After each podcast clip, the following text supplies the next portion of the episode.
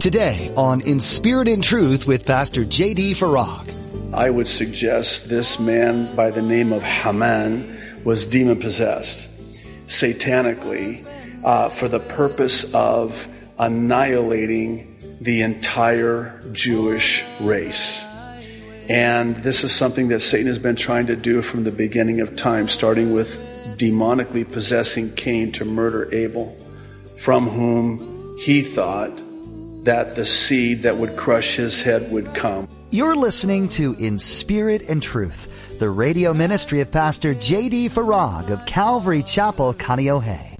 Pastor J.D. is currently teaching through the book of Esther. All throughout history, the Jewish people have faced countless attacks, both on an individual level as well as national.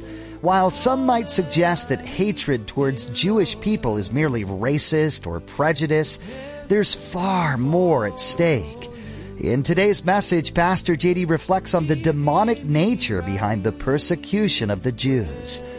Now, be sure to stay with us after today's message to hear how you can get your own copy of today's broadcast. Subscribe to the In Spirit and Truth podcast or download the In Spirit and Truth iPhone or Android mobile app. Now, here's Pastor JD in Esther chapter 5 with today's edition of In Spirit and Truth. We'll begin in Esther chapter 5, but I think it would be good if I uh, took just a little bit of time and kind of brought everyone up to speed, especially for the benefit of those who haven't been with us uh, for the first four chapters of Esther. So the story begins, and I'm even reluctant to call it a story because it tends to come packaged with this connotation of not being a true story. It's just a Bible story. And this is also why I shy away from calling the men and women of God that we are introduced to in the pages of scripture. I, I have difficulty referring to them as characters because again, the connotation is, is that they are fictional characters and they were not fictional characters. And these are not just stories. And it's not even just based on a true story. This is a true story. This happened. I hope you know that we are going to see Esther and Mordecai in heaven and many of them with them as well. These are real people.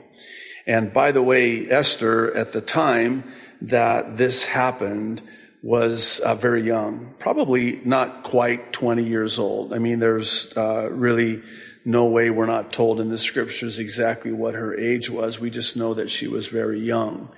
Mary, it's believed, was about 17 years old when the angel appeared to her and told her that she was with child uh, and that she would give birth to the Savior of the world. Think about that. Uh, Joseph, uh, her soon to be husband, could not have been that much older as well. And while I'm at it, I might as well uh, mention that when Jesus called the disciples, uh, many of them were very young, uh, late teens perhaps. very unlikely, but perhaps at the very oldest, they were in their 20s. I think about what the Apostle Paul wrote to Timothy, who himself, as a pastor, was very young. And he says, Don't let the people in the church that you pastor uh, look down on you for your age or try to intimidate you because of how young you are. And it was very likely that he was younger as the pastor of the church than those that were in the church that he was the pastor of. And so I, I guess I say that to say this. God uses young people. Uh, he, he, uses old people too. So, but uh, this is uh, a very uh, fascinating account. But the uh, story begins with a uh, king who gets drunk, basically, and calls for his queen, Vashti is her name, to come and some believe that he wanted her to come and do something kind of inappropriate. And she refused. And he became incensed and humiliated in front of all of his royal, uh, you know, kingdom, all of the men that were there at this drunken banquet that they had. And so then the men had also become very concerned that if the queen is going to disrespect and defy and disobey the king, what are their wives going to do when they get home? So they come together and consult the legal ramifications of Queen Vashti's refusal to come at the king's command. And they surmise that uh, she should be deposed as queen and that she should come before the king no more. In other words, the king is now in the market for a new queen. Enter Esther. Hadassah is her Jewish name, uh, renamed Esther. And again, she's very young. We're also introduced to her cousin. Some say her uncle. If they were in Hawaii, she, she would be, he would be uncle, Mordecai, everybody's uncle and auntie, but, uh, this is her cousin slash uncle. And, um, this is a man of God. And he takes Esther under his wing and becomes really a father to her. Why? Because she was orphaned at a very young age. We don't know what happened to her parents. Uh, speculation abounds. It's obviously irrelevant to the account and the record of Esther's life. We just know that she was orphaned, and so Mordecai uh, becomes really that father figure uh, for her. So the men suggest to the king, "Hey, why don't you get all of the beautiful young women and uh, basically abduct them?" Uh, sometimes people sanitize the account and suggest that it was a beauty pageant. It really wasn't a beauty pageant. Uh, these women, some believe as many as 400, were taken from their families, never to be seen again by their families and they were taken into the harem of the king from which he would select only one. So, uh, this beauty pageant slash abduction of all of these young girls was for the purpose of the king now selecting from them a new queen. And we see the hand of God and the providence of God and the sovereignty of God throughout. And we'll see it again tonight in a very fascinating way. So, of course, of all of these beautiful young women, he chooses Esther. What a coincidence, huh? No, no coincidence. this is God raising her up for such a time as this, as we saw last week. However, there's a problem because we were also introduced to a very evil man. I would suggest this man by the name of Haman was demon possessed, satanically, uh, for the purpose of annihilating the entire Jewish race. And this is something that Satan has been trying to do from the beginning of time, starting with demonically possessing Cain to murder Abel, from whom he thought that the seed that would crush his head would come. I don't want to get into that tonight. Time doesn't permit. But this Haman was a, descendant. He was an Agagite. He was a Amalekite, a descendant of Agag. And we learned this very detail at the very beginning of the book that he was this descendant of an Amalekite that King Saul should have 400 years prior completely annihilated. And he didn't, and he disobeyed God. It cost him not only his kingdom, it cost him his life. And were he obedient to the command of God, this Agagite, this Amalekite, this Haman would not even be alive. But he is alive. And he is going to attempt to annihilate God's people, the Jewish people, every single Jew from the entire face of the earth. Sound familiar? For those of you who know typology, this is a type of the Antichrist who will seek yet future during the seven year tribulation to annihilate and eliminate the entirety of the Jewish people. So, what does he do? Well, because Mordecai refuses to bow down to him, Mordecai the Jew Mordecai the Jew is how he's referred to in the text. And so here's this Haman demanding to be worshiped when he's upon the horse, riding through the kingdom. And here's Mordecai refusing. I don't bow to you. I only bow to the true and the living God. And this Haman becomes so full of rage that he convinces the king to issue an irrevocable edict to annihilate. And they cast lots Pur which is where we're going to get Purim, which is the feast of Purim. That's at the end of the book that comes as a result of this. One year from the day the lot is cast when they will carry out this edict to eliminate all of the Jews. And this is an irrevocable edict that the king gives him his signet ring to implement. Now, unbeknownst to Haman, the king's queen, whom he loves, is her, herself a Jew. oh, and by the way, he knows Mordecai, who refuses to bow down to him, is a Jew, and that's why he wants to eliminate the Jews. The same demonic spirit that possessed this Haman is the same demonic spirit that possessed the Amalekites from whom he comes to destroy all of the Jewish people.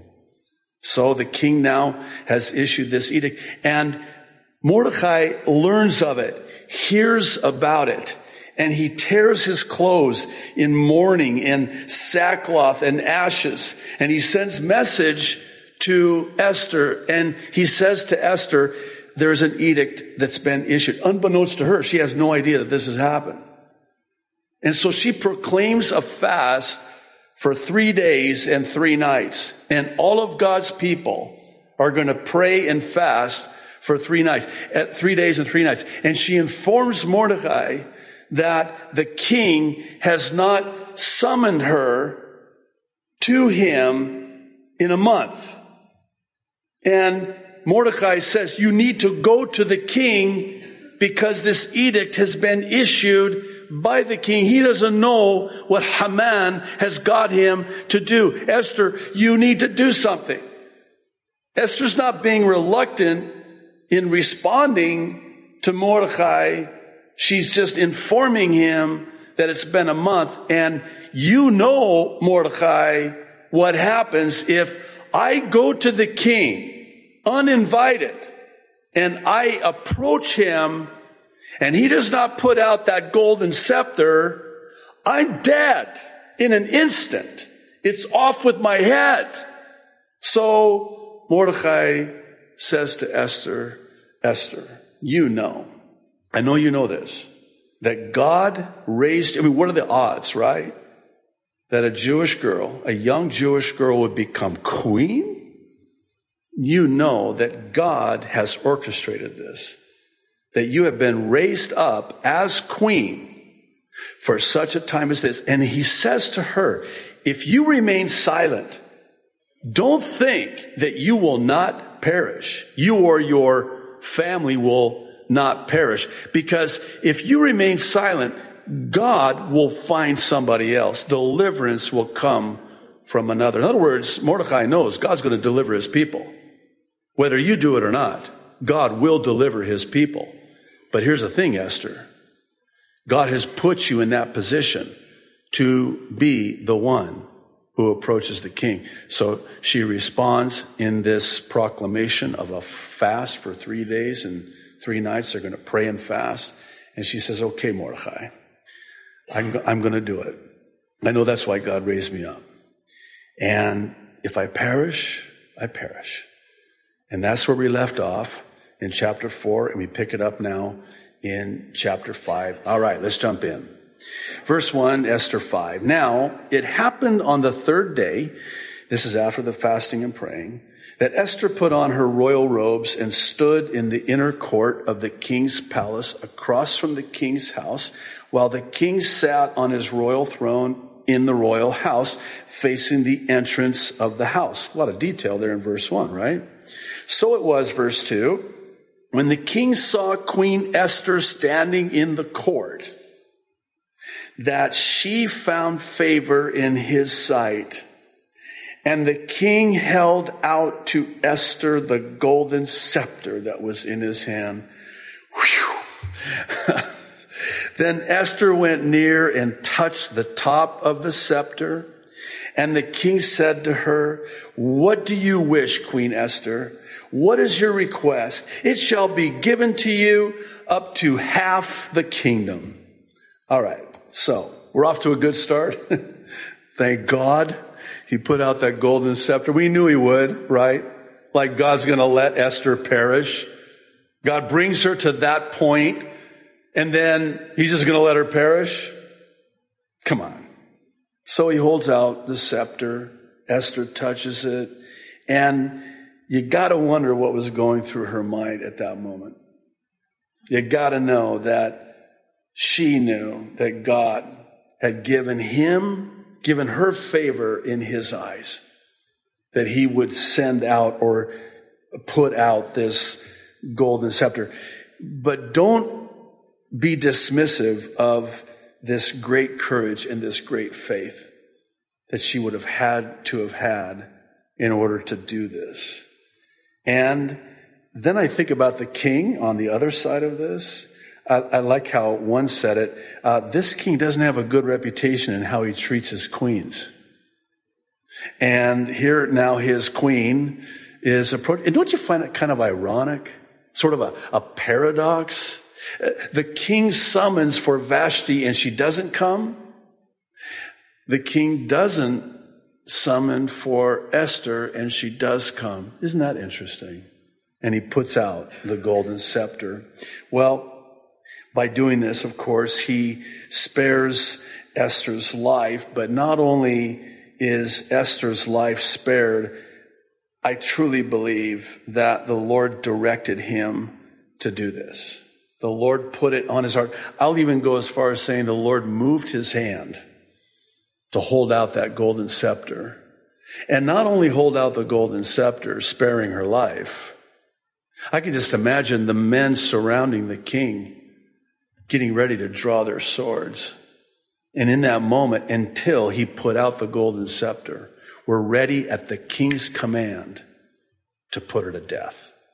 This is, this is unthinkable.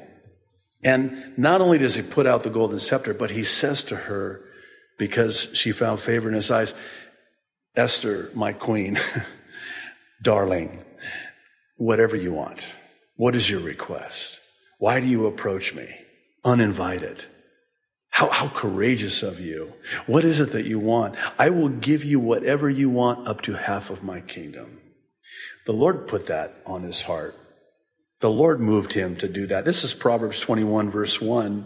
The king's heart is in the hand of the Lord like the rivers of water. He turns it wherever he wishes. You know, you see a river going downstream. Imagine the hand of Almighty God directing the king's heart like that water downstream. God is directing everything. Verse four. So Esther answered. Imagine how relieved she is. If it pleases the king, let the king and Haman come today to the banquet that I have prepared for him. Then the king said, bring Haman quickly that he may do as Esther has said. So the king and Haman went to the banquet that Esther had prepared. At the banquet of wine, the king said to Esther, what is your petition? It shall be granted to you. What is your request? And he says it again, he repeats it, up to half of the kingdom, it shall be done. Then Esther answered and said, my petition and request is this. Notice how eloquently, how magnificently, how beautifully she says this. If I have found favor in the sight of the king and if it pleases the king to grant my petition and fulfill my request, then let the king and Haman come to the banquet which I will prepare for them, and tomorrow I will do as the king has said. Oh, interesting. Is uh, Esther having like second thoughts here? Is she losing courage, losing heart? I mean, she just had the courage and the faith, the holy boldness, if you will, to approach the king uninvited, willing to perish. And now she has them there at the banquet and the king reiterates his willingness to give her up to half of the kingdom. And she's like, I'll tell you tomorrow. Is she cowering in fear? Absolutely not. It might seem like that at first read, but upon closer examination, this is not fear. This is wisdom, as we'll soon see. This is remarkable wisdom. And the reason I believe that and say that is because, think about this. Esther and all of her people with her have just got done praying and fasting for three days. You don't think they've heard from the Lord? You don't think they've received wisdom from above? I think of what James said. If any of you lacks wisdom, let him ask of God and God will give you wisdom and he will be so generous. He will not withhold any wisdom. He will give you all the wisdom you need. And the wisdom from above is first pure, then peaceable, then gentle, then easy to be entreated and full of mercy and good fruits without hypocrisy or partiality. That's the wisdom that she received during that time of praying and fasting. Let me once again hasten to say that one of the things God has been really ministering to me uh, in recent months is the power of prayer and fasting. Now, I want you to be careful. Sometimes you have to, there are many different kinds of fasts. There are some medical considerations when it comes to fasting. Some people just do a liquid fast. I, when I was younger, I used to be able to fast longer, but the most I can go now before I, you know, my brain starts shutting down, which doesn't take much for that to happen, but is about three days, three days and two nights. About that third night, I, I've got to break the fast. Sometimes I'll fast for a day and a night.